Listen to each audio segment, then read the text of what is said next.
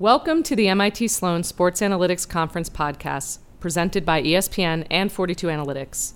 This is Jessica Gelman, who, along with Daryl Morey, co founded and chair the conference with a fantastic group of MIT Sloan students each year. We are thrilled to announce the launch of this podcast network to add more avenues to grow awareness and innovation around analytics in sports. We are excited to make the panel discussions from our 2019 conference, which covers a wide range of sports and analytics topics available via podcast for the very first time. Thanks for listening and enjoy. Welcome to the 2019 Sloan Sports Analytics Conference.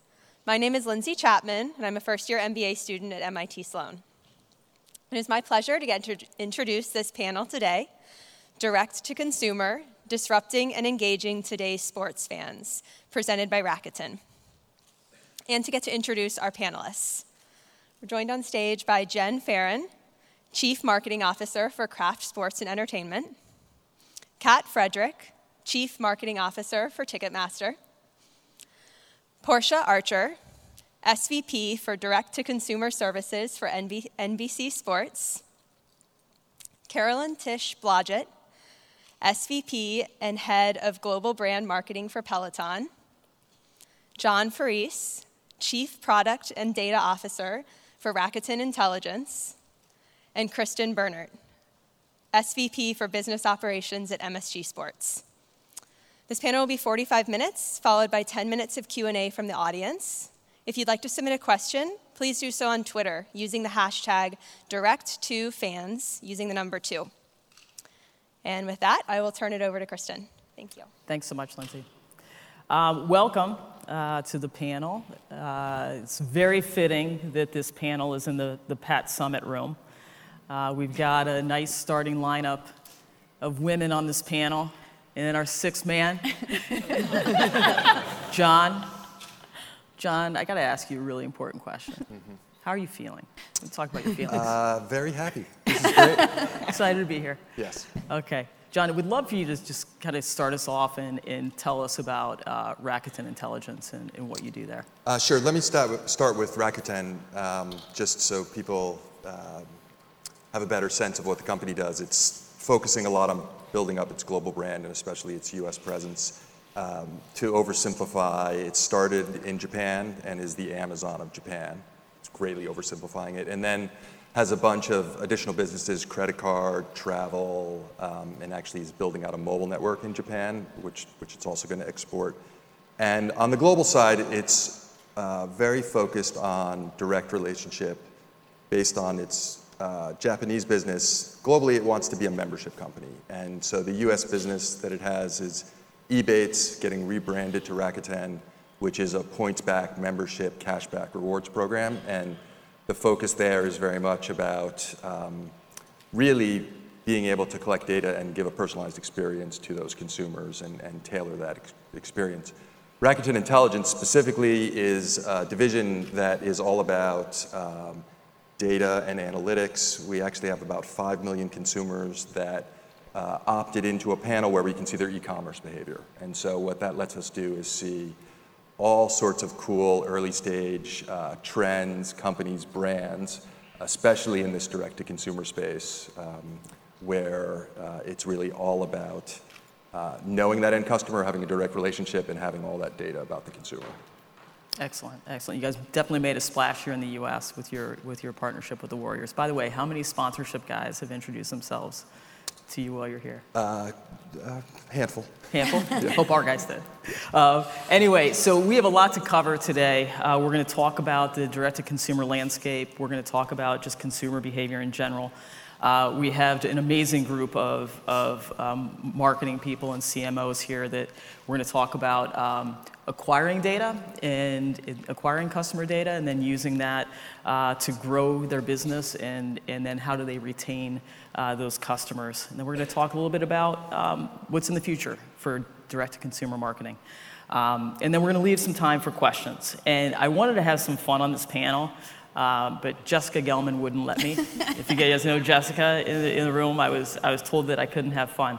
Uh, so we were going to play uh, Two Truths and a Lie, and I was told no. Um, couldn't do that.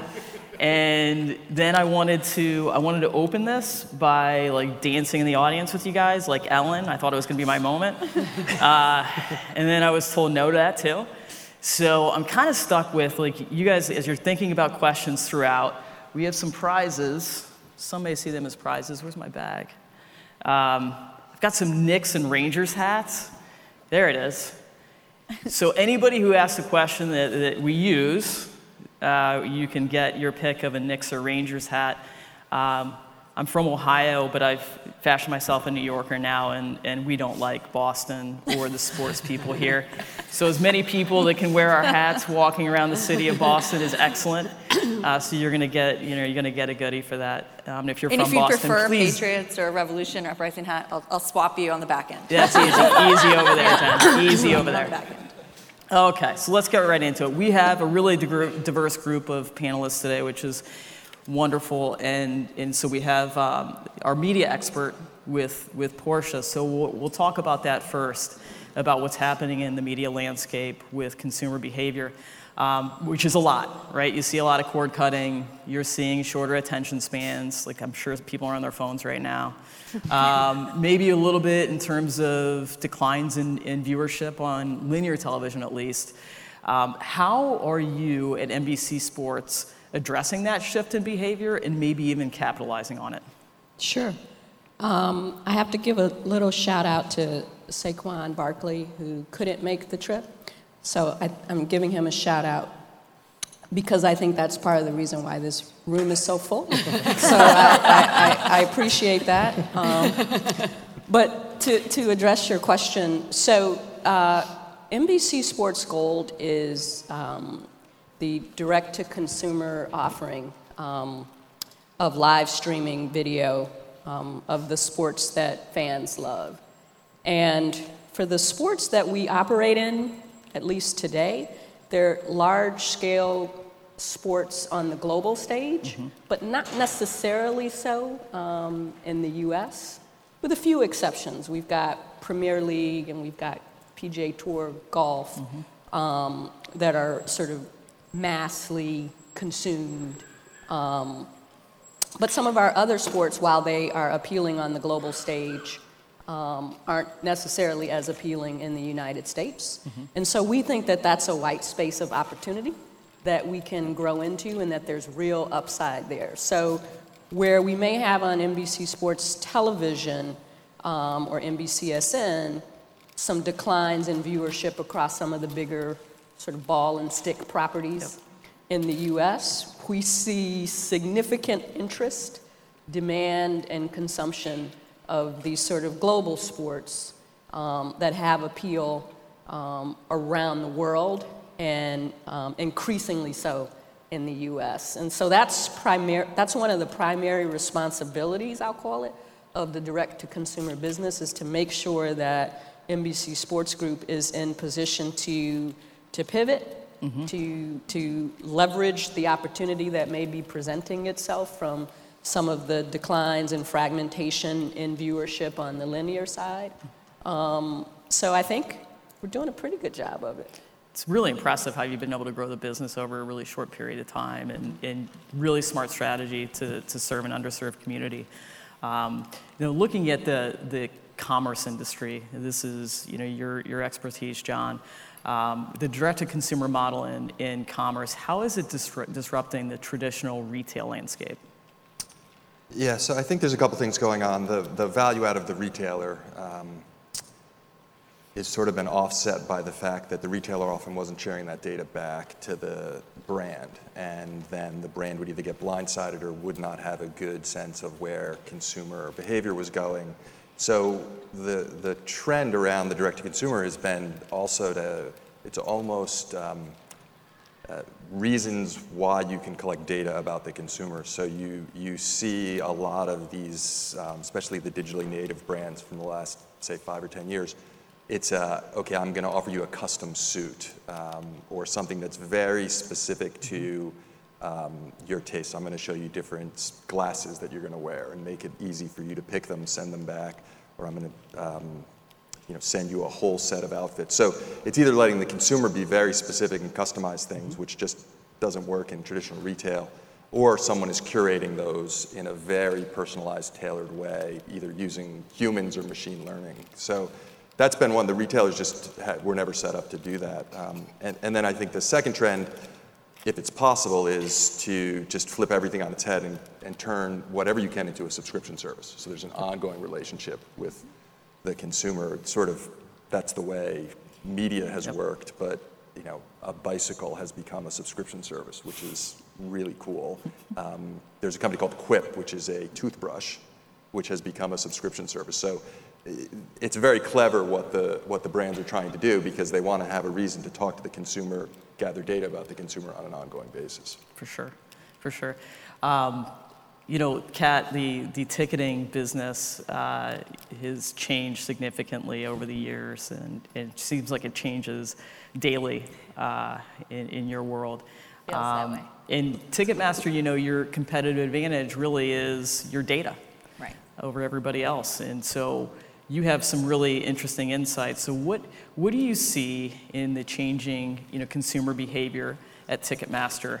um, particularly over the past year, even just taking a look at it because it changes so fast. Right. And then how do you envision those behaviors continuing to evolve? I, I mean, for us, I think consumer expectations are uh, explosive right now in terms of always being on, always being reliable, always being convenient, personal, mobile. Um, and, and in that kind of landscape, uh, a marketer's responsibility to drive value back to their consumers um, is, is higher than ever. Um, and so, as I think about uh, the way that Ticketmaster is investing in its core capabilities, it's really around identity based ticketing. And it is flipping the model, as John said, directly on its head. And so, thinking less about what we have a commercial agenda to push and really ensuring that the right fans are getting the right events to them at the right time in on the right surface all of that um, is powered by the data and the technology that we're building so it's moving really fast and i think consumer expectations and the drive between our fans and our clients is really driving us towards um, where um, we will be driving value in their lives that then drives back to a commercial benefit. Absolutely. Very interesting. So, you know, Carolyn, you actually you made a really interesting comment to me. You said uh, Peloton isn't reacting to consumer, consumer behavior, right? You're actually creating it. Uh, what did you mean by that?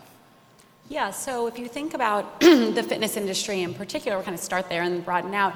Think about the fitness industry, we didn't create working out at home. You, people have always exercised at home, but you got an exercise bike or elliptical or whatever machine, and you probably used it for a few weeks, or you know, at best a few weeks, probably a few days, and then it turned into a coat hanger or coat rack, and that's sort of the typical fitness journey. If you wanted, but then there was also boutique fitness, and boutique fitness was all about getting this incredibly motivating and inspiring workout, but there was it wasn't convenient, it wasn't on your own schedule, and it was really expensive.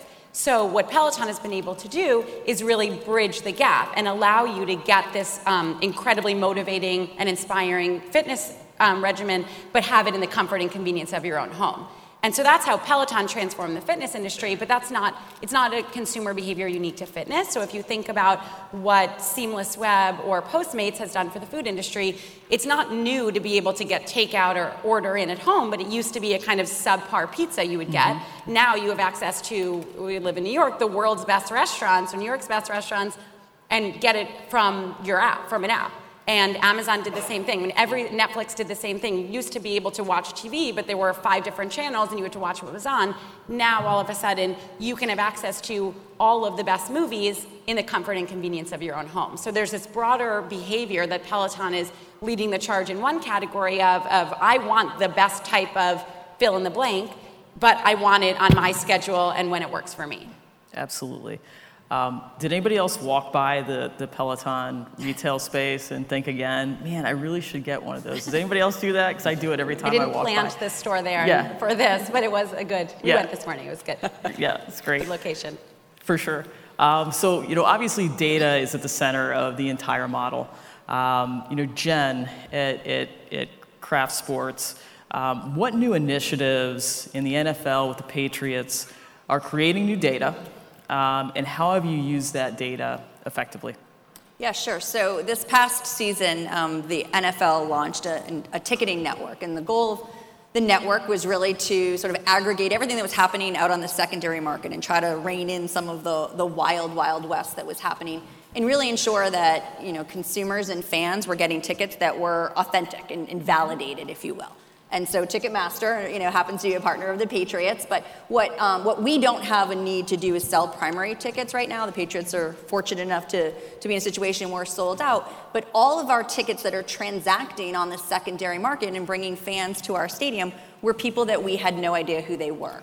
And so, um, over the course of this past season, our friends at KAGR um, have, you know, working with the NFL, they've created all of these dashboards and all of these reports for the 32 clubs across the league that help us to understand who these customers are and, and um, where they're coming from. And so, we've used that data in a, in a number of ways, and I'll share an example. But we had, um, I think, close to 60,000 net new customers this year alone, and it might have even been higher once we did the last playoff game.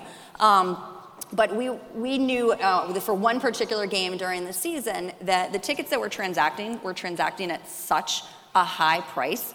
Um, and we had, I think, moved almost 17,000 tickets um, out of the primary season ticket member hands and into the hands of other individuals. And so when you do something like that, you really want to ensure that you are delivering a great experience for those fans that are coming. And something that we have not historically done um, with a lot of frequency at the Patriots is done halftime shows. You know, we sort of focus on halftime for us with our season ticket base and people that come to all of the games their behaviors are move around the stadium, you know, go and interact with one another, meet in these communal areas, um, get a break, take some, you know, get some food and beverage. Um, but we recognize that with a different audience and with a different fan base coming to a particular game, uh, it moved us to make a different decision to do something we haven't done before. And we hired a band uh, to come and perform, and we had them perform both pregame outside in our fan activation area, and we had them perform at halftime.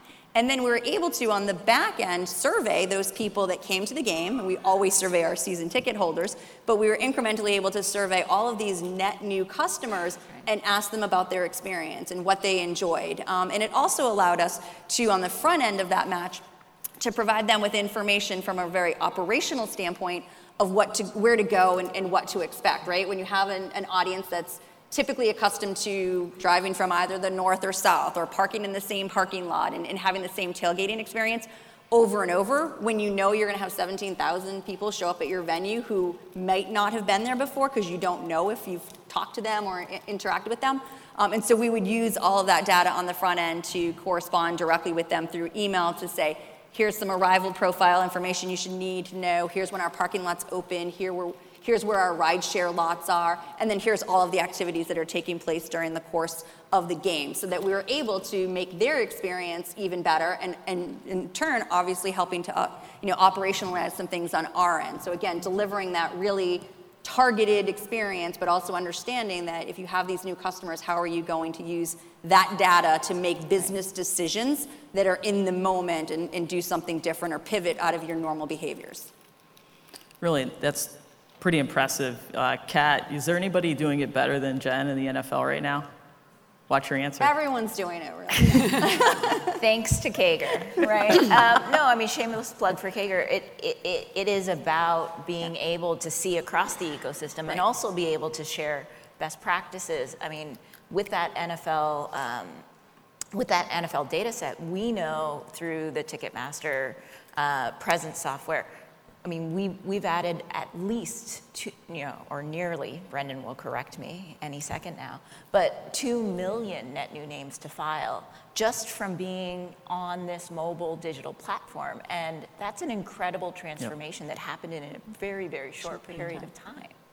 Um, and that's just an entirely new, rich data set for which you are marketing better, you're marketing smarter, you're operationally making great decisions, and, and being able for us to be able to see that data and feed that back in um, not only helps us in our sports marketing, but as you think across the Ticketmaster catalog, um, you know, you're, you're, starting to see where there's greater affinity between this, this area in sports, NFL and tennis, and NFL and concerts, and, and so on and so forth.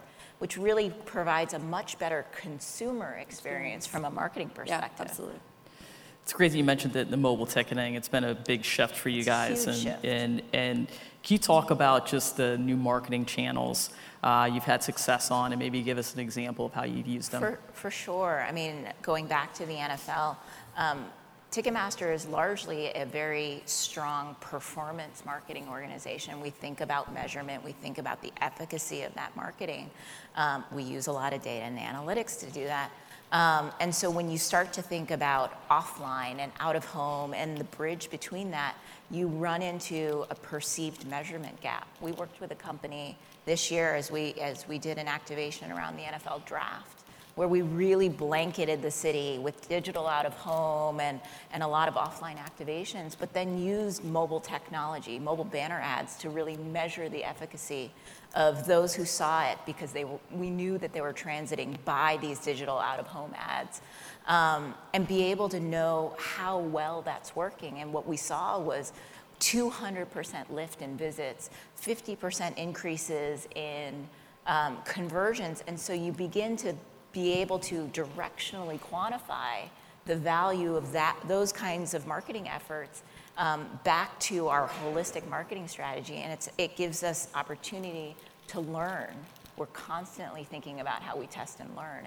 And, um, so we're, we're willing to bridge into new strategies because we've got some measurement behind it.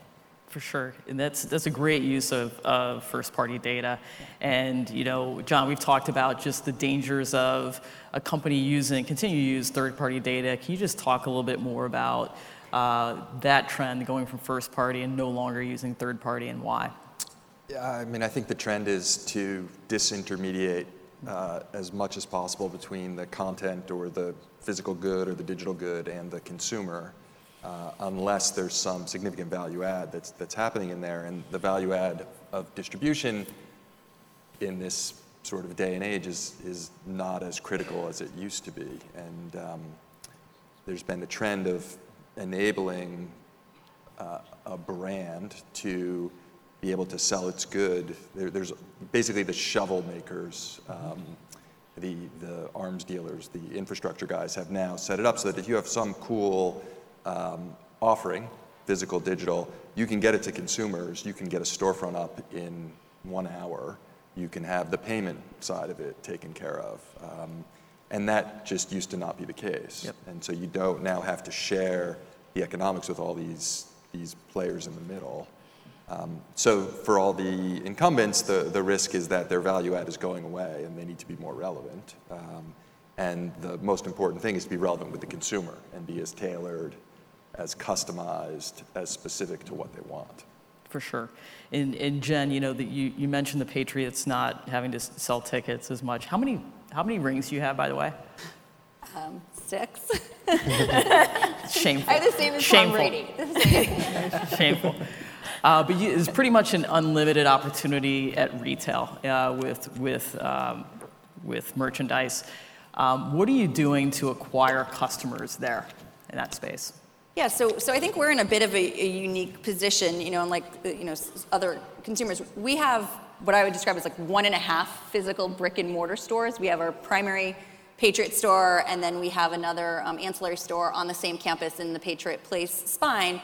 And, and then we have an e-commerce business. And so, you know, we're competing with NFL Shop, we're competing with Fanatics, we're competing with Amazon, we're competing with all of the other brick and mortar, Olympia and, and, and Dick's. And so, um, as a standalone entity, if you will, I think we spend a lot of time just finding, trying to find niches that we can focus on, right? Direct to consumer and email marketing for us is still our number one um, revenue generating platform. And, and so that for us right now today is, is still the most important thing we do in keeping our customers engaged and, and offering them products that we want. And we certainly use things like Facebook and, and, and Google ads. But we've also started to recently, and it's funny, Kat and I were talking about this, this earlier, but we've started to use um, a tool called Criteo, and, and Criteo is used to do some, you know, it, it, AI, it uses AI, and it, and it basically, for anyone that comes to our site um, and, and looks at our products, it then sort of allows us to follow them where they go and serve, serve up ads as they move around the web. And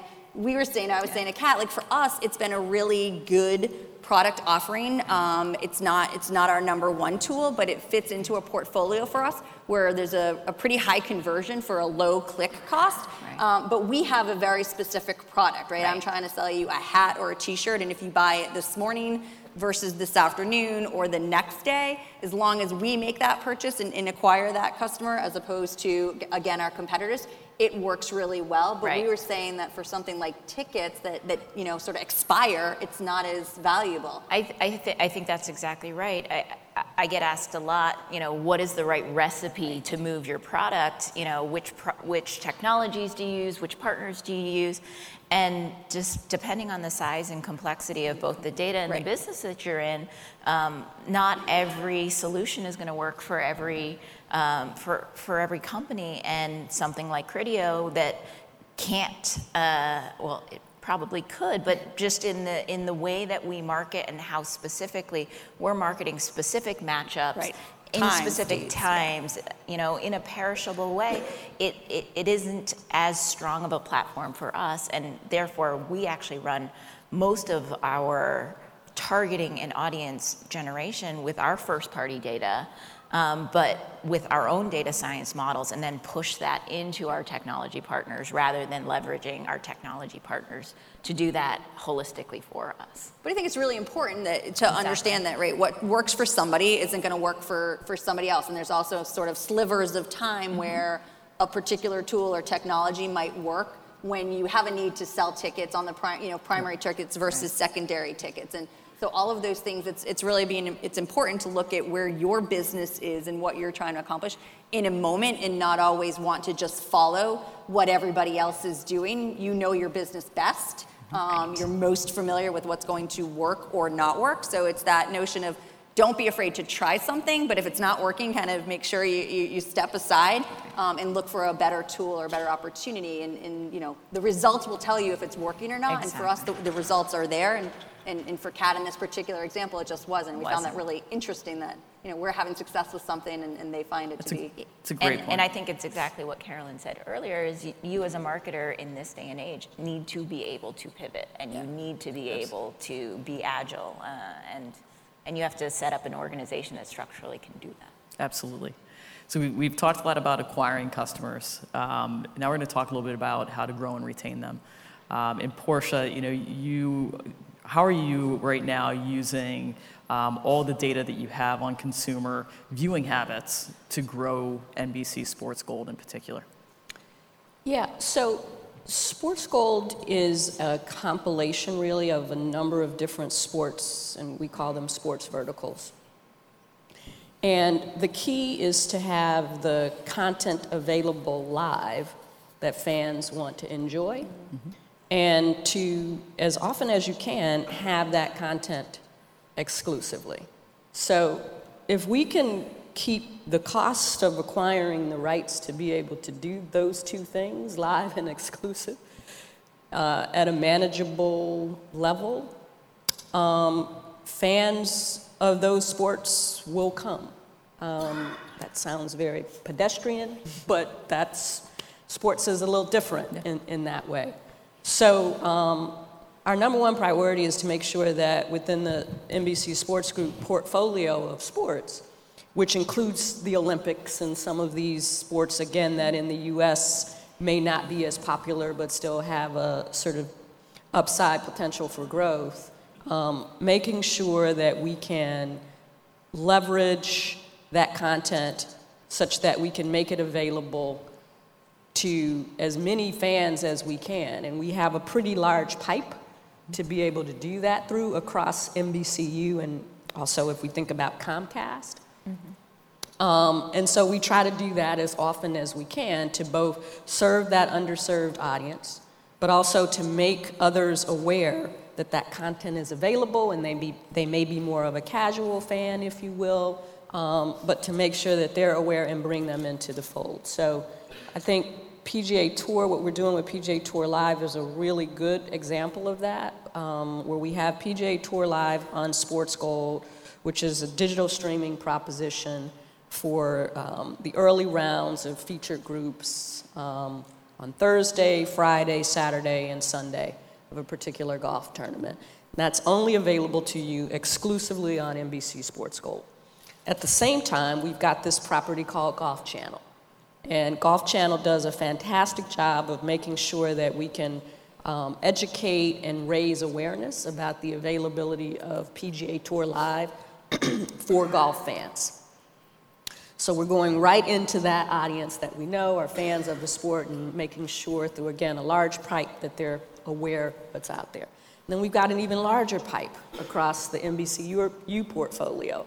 So on the Today Show, we might have a, a golfer um, that participates in one of the PGA Tour live, or uh, PGA Tour events, and is going to be featured on PGA Tour Live in one of the feature groups that will be talking on the Today Show or, or a, an evening late night show um, about PGA Tour Live. So I think we do a good job of across the NBCU and Comcast where appropriate portfolio of making sure that we attract um, fans of a particular sport, but also make sure that we grow the sport from the sense that we're making um, fans or you know that may be more casual in their interest mm-hmm. aware that there's something out there um, for them to enjoy potentially as well.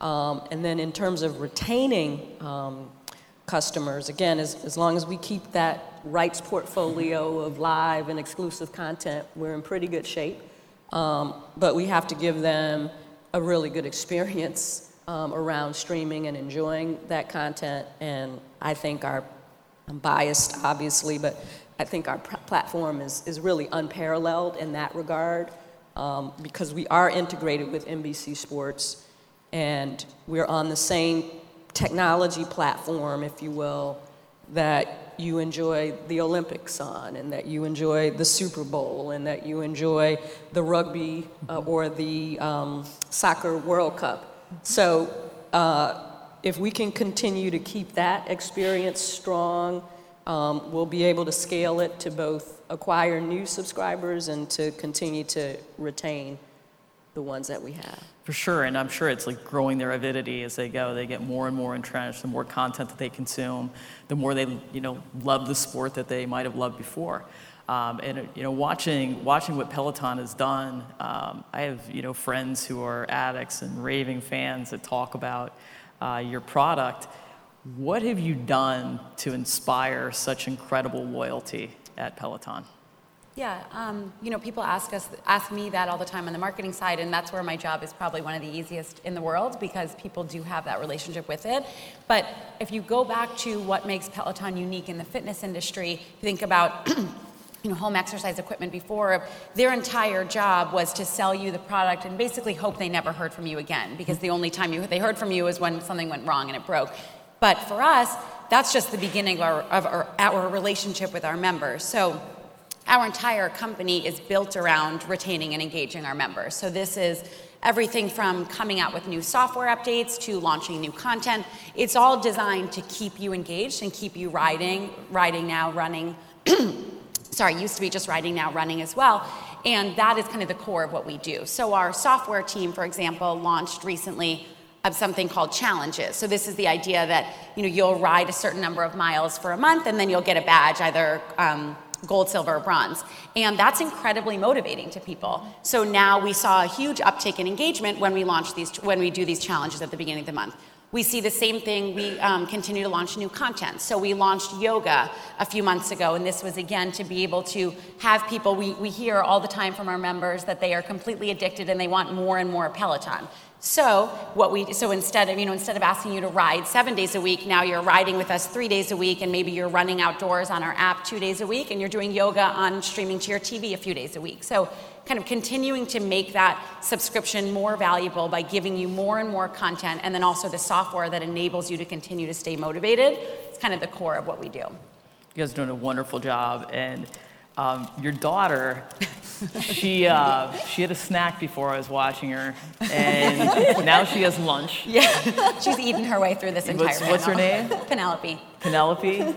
What's up, Penelope? How about that?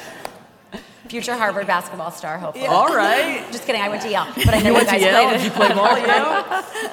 but I know there's some strong Harvard basketball fans Yeah. here, so I need to. Oh, support them. there's the yeah, there's the chief Harvard basketball player, Exactly. right out right in front. All right.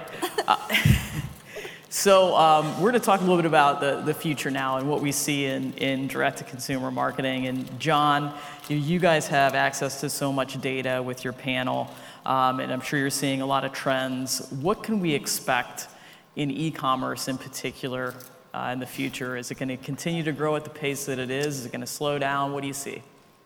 Yeah, so I'll, I'll hit a one more general point, um, which relates to what you're just talking about. You had mentioned there's sort of all the analytics used for customer acquisition and, and growth, and it's where a lot of the, the early stage D2C, they just pour all their money into acquisition. It's all about growth. Um, but part of the reason why the companies that are doing it right are, are going to win and are winning is because they also then invest in using the data and analytics about what the consumer is doing to increase customer lifetime value, engagement. And by doing that, then they can spend more on mm-hmm. acquisition because if they just look at it as transactional or the traditional retail model that was transactional, you, the value is just that one purchase. Now, if this is going to lead to someone buying stuff over the course of three or four years and you actually understand those economics, you may be willing to go on social media, digital media, spend three, four times more than you thought was economic because you understand this cycle back and forth. So it's only going to accelerate because the companies that are really good at data are going to win. Um, the other trend, which is less live event and, and um, entertainment specific, but that's really hitting e-commerce hard is just the shipping and logistics, um, that last mile delivery. I mean, the, it's crazy what's going on, but it's enabling a lot of these new business models where you can ship someone a whole bunch of stuff and have the economics work that they'll ship almost all of it back to you as long as that's giving you enough data to curate and, and get smart. And then there's the drones dropping stuff, you know, on your front porch and, and all of those things. And that's a huge uh, source of data and an area where the analytics and the data are going to continue to make a big difference just about how to do shipping, distribution, logistics. It's crazy what's happening right now. And Kat, we were talking about just the expectations of the consumer uh, just getting higher and higher. And like, how do you keep up uh, as the bar is constantly being raised?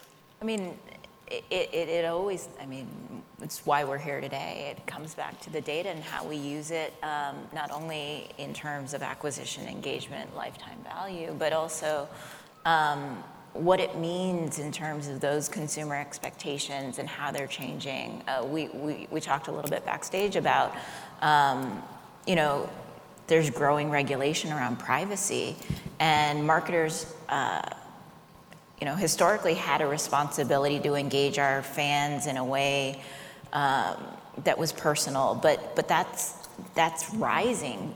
Fans are giving you their information. The benefit and the value that you have to deliver back is what earns you the right to continue that conversation. And for us, we take that critically seriously. Um, and and I also think that's why we rely on the data to help us navigate what the consumer preferences are, what the propensity uh, is around certain types of events, um, and continues to drive and, and really reinforce the direction that we go with our consumers. Our consumers tell us what they want rather than us pushing out.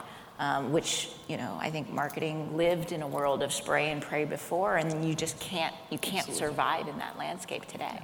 And, and, I, and we talked about this, you know, as Kat said backstage before, which was just, and it's being able to just move the needle as quickly as you can, Correct. right? And, and being responsive. And I think that that's really what the data has allowed us to do. You know, you, you talk about you have these tickets expire, and if you don't use them, you know, they're perishable. And, you know, even for us to get somebody to come back again. So you have that one time Right. where you can engage with them once, but if they've come and you want them to come back, you're selling a basketball ticket, a soccer ticket, a football ticket.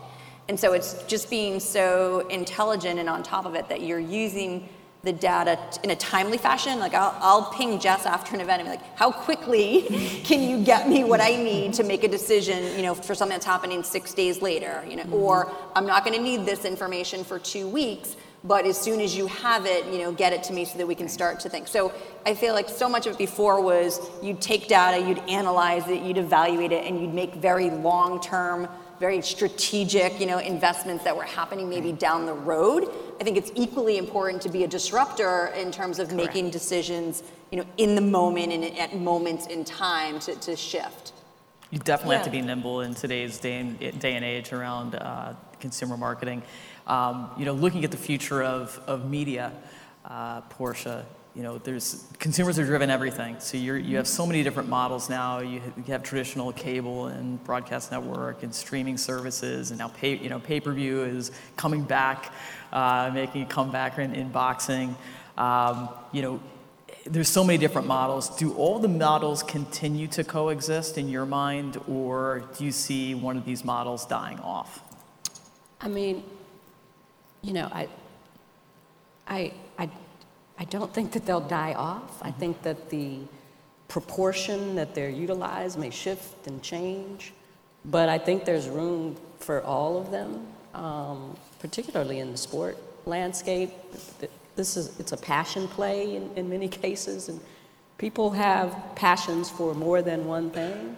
Um, and they want to be able to utilize it in some cases on a subscription basis, in some cases not, in some cases on a transactional basis, um, in some cases on a micro transaction basis. Um, so I don't, I don't really see any one of them sort of dying out anytime soon, if at all. Um, but one of the things we, we just talked a little bit about what the future holds, and I just want to put in a plug. I mentioned this to you Yeah. before we um, got up on stage. Um, but I think there's a future for Peloton and, and, and Sports Gold Cycling Pass.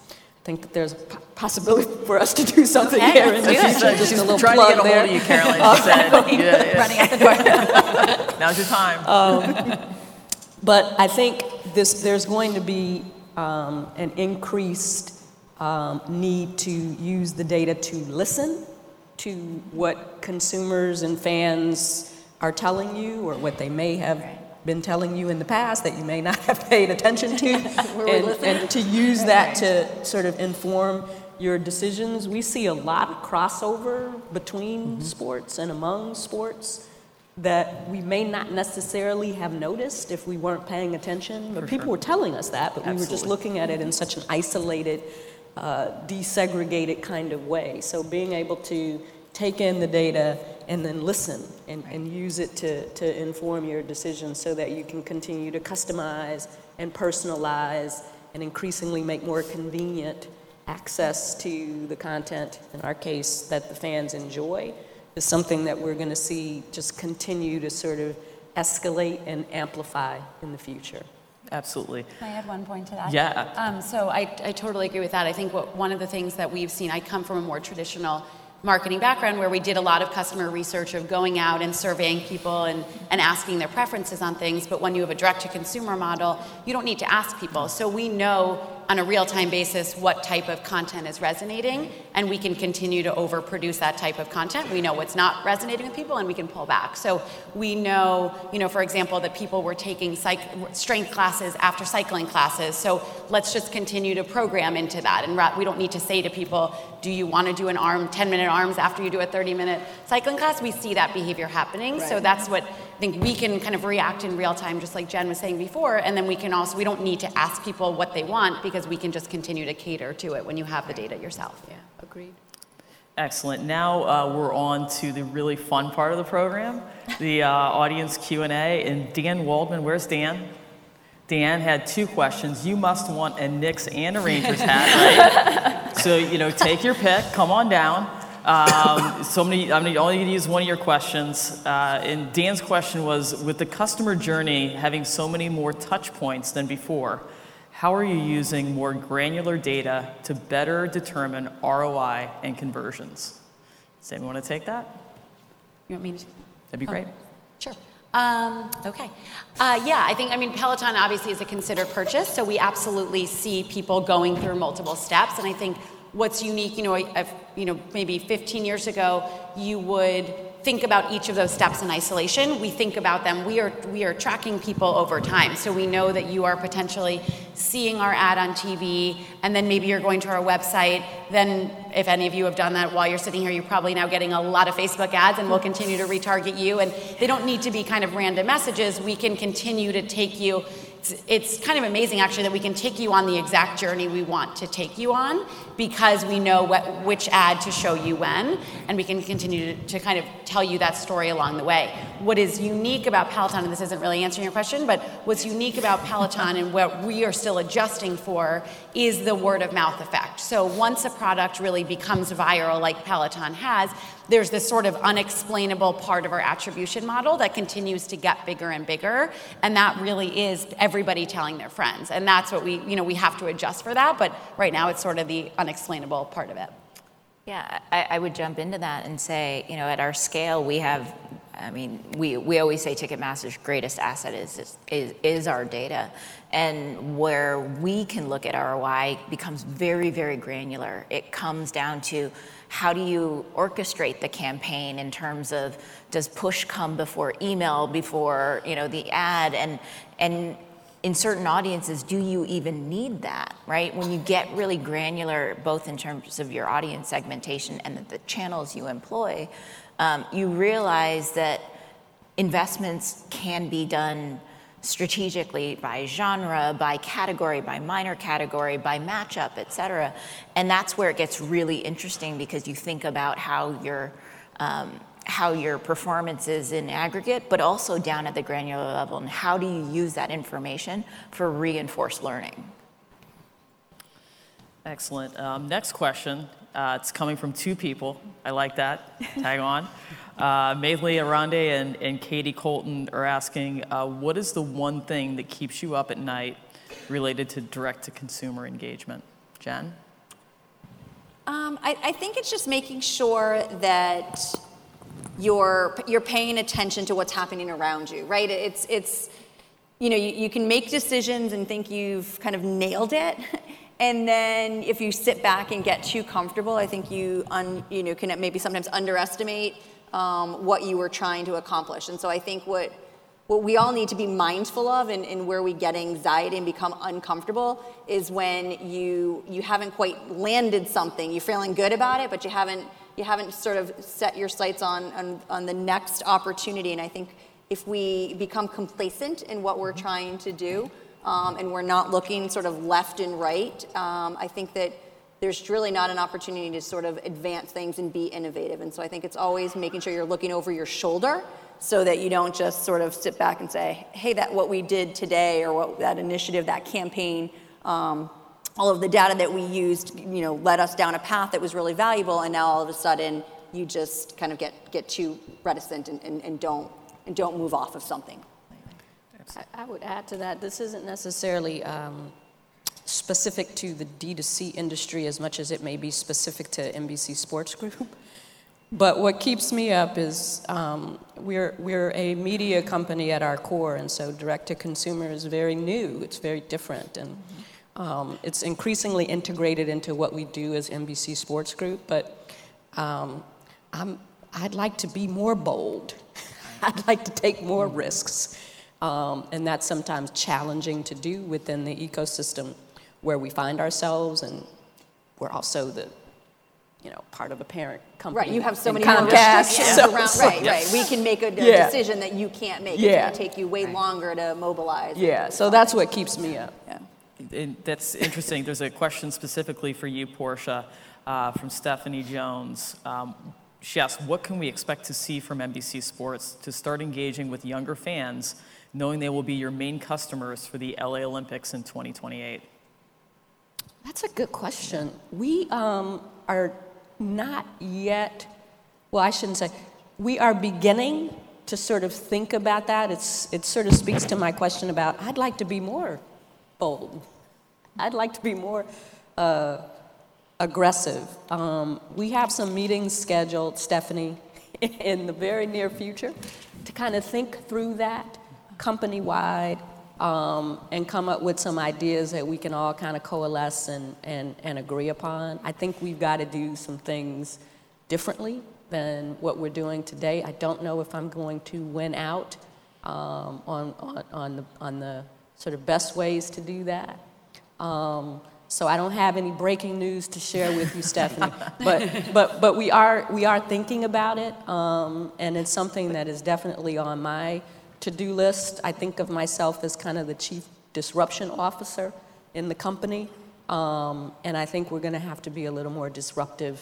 And I look forward to us being a little more disruptive um, in the future. I, but I think an interesting part of that question is really about the younger audience, Yep. Yeah. right? You know, it, it's you know the question was directed to Portia about a particular thing, but I think it's really you know we're all faced with this, right? The consumer and the customer is becoming younger and younger and younger, and you know, ten year olds have phones now, and so they are starting at such an earlier age to become you know brand affinity owners and, and, and are starting to like influence decisions in the home in a way in which it's just un, unimaginable and so i think for all of us Right. what, regardless of, of what we're doing or what we're trying to do it's really honing in on that younger audience and, and understanding and communicating with them and, and meeting them where they are and, and figuring out you know digestible bite-sized things because they're they're not going to sit and watch it you know the way that you know 20 years ago someone would have sat and watched as much olympic content as they could people aren't going to do that in the same way so it's you know it's snippets Snackable. and snapshots and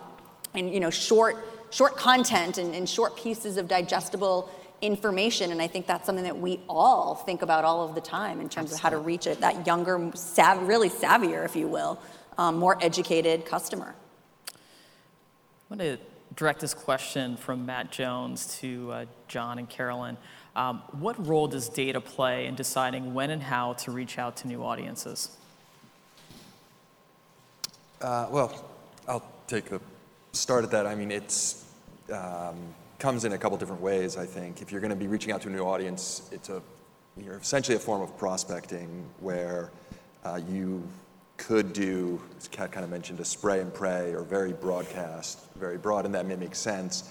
But then very quickly, um, you want to be seeing what's working and doubling down and sort of test and learn, A/B testing, optimizing as you go through. So the key is almost more um, creating feedback loops because, so that you actually are collecting data. If, it's, um, if there's no feedback loop, you have no data to sort of feed the, the, the cycle here around it all, and that's where broadcast just doesn't have great feedback loops. So digital is great for that. It's sort of the blessing and curse of being able to spend on all these um, digital properties is that there's tracking and cookies and, and a very quick um, feedback loop on that. Now, sometimes it can be misleading because that data is not perfect and you have to take it all with some overlay of common sense, but there's so much more analytics and data that can be brought to bear to those decisions about how to optimize across all these channels and, and understand that multi-channel journey. Yeah, I totally agree. I don't have much more to add. I would say we follow a, a pretty similar approach where we do use a wide mix of channels for um, overall acquisition, but certainly if we're thinking about testing a new message, testing a new audience, we very much look to digital because of that feedback loop. I think to your point, um, being mindful about it, I would say just you know broadly in how you're thinking about data, being mindful of it's a moment in time and it's one specific type of data. So just because something doesn't work in a Facebook message doesn't mean it's not the right message for TV or, or some other channel. So kind of taking it all with a grain of salt of what what you're getting out of that test but then certainly you know being able to nimbly try new messages try new audiences so we typically use a lookalike model but that only gets you so far right at a certain point you have to expand past that so that's where we'll do it kind of quietly in digital to see if it works before we expand it broadly That's interesting. You, you said that traditional advertising has really been working for Peloton, which people would be surprised to hear. That television, you, you, people are saying that everything's moving toward digital, but television still works, right? Direct mail still works. Absolutely, yeah. So direct mail, radio, basically any uh, TV, linear TV, any kind of old traditional um, advertising channel that people say doesn't work anymore very much works for Peloton. Very interesting. In part, that's our audience. In part, I think we, video is a help is um, a helpful tool when you're you know creating a, a new product in a new category. Using video to tell the story certainly helps. But you know, people say to us all the time, we're going to start doing TV because it's working for Peloton. And I, I think the you know the message is it has to work for your audience and your product. It may not work for something like the Patriots or Ticketmaster. It works for Peloton. So you have to really kind of start with who is your audience, what is the consumer need you're filling, and then what is the right medium to to um, to tell that message. And traditional TV has worked for us very well. For sure. Uh, this next question is interesting. I think it's, it's a great question for Jen. Um, and you know, with with the New York Rangers, we see this a lot, where there's longtime legacy fans, mm-hmm. um, and then you have newbies coming in, yep. right? So the question is, how can real legacy fans, which I think is an interesting term, be differentiated from fans engaged through marketing campaigns? Yeah, so I think um, we, you know, uh, you hit the nail on the head where we have so many legacy fans, right? We've been sold out for, you know, since the Krafts bought the team back in 1994. And I think that it's really about f- making sure that the things that we're doing are still important to them or bringing them along on the journey with us. And so I think that, you know, I used that example earlier of taking the data that we had for all of these net new customers who were coming to a particular game and looking at what they were spending um, to help us make a decision about doing something different. But at the same time, it's being mindful that we're not doing it just because we have net new customers. We have to make sure that it's still going to appeal to these legacy fans. And I think for us, that was making sure we found sort of the right, in this case, the right musical act. So if we had just focused on sort of the newbies, we might have gone in one very different direction. Right. But being, I think, you know, uh, comfortable enough in who our core audience was and making sure that we're still still comfortable, you know, making bringing them along with us. We picked a musical act that I think met the needs of sort of everybody. So mm-hmm. our legacy fans got some added value. They ha- they felt like they were not um, alienated, and then anybody who was new and had come on on a newer journey felt like they got something that was worth the value of the ticket that they had purchased. And so it's sort of that blended model of needing to make sure that you're appealing to both, but not forgetting that legacy customer. Excellent. Excellent. So we are we are out of time. Um, thank you so much. I actually really enjoyed this panel and hearing from all of you. Such smart marketers. I learned a lot. I hope that everybody in the room did. Um, whoever you know asked a question, the, the, hats are up there. And Jess, I brought a Knicks hat for you too, for you to wear, uh, maybe on your you can trade your up. way you home can today. trade up if anyone wants. but really enjoy everybody's time and enjoy the rest of the conference. If you want to hear these panels in person next year on March 6th and 7th, 2020 in Boston, please register for the 14th annual MIT Sloan Sports Analytics Conference at sloansportsconference.com. This recording is the property of 42 Analytics and may not be published, broadcast, rewritten, or redistributed without the express written consent of 42 Analytics. Any opinions expressed by panelists are their own and do not represent the beliefs of the conference, 42 Analytics, or the MIT Sloan School of Management. 42 Analytics Educational, Inc. reserves all rights in the content.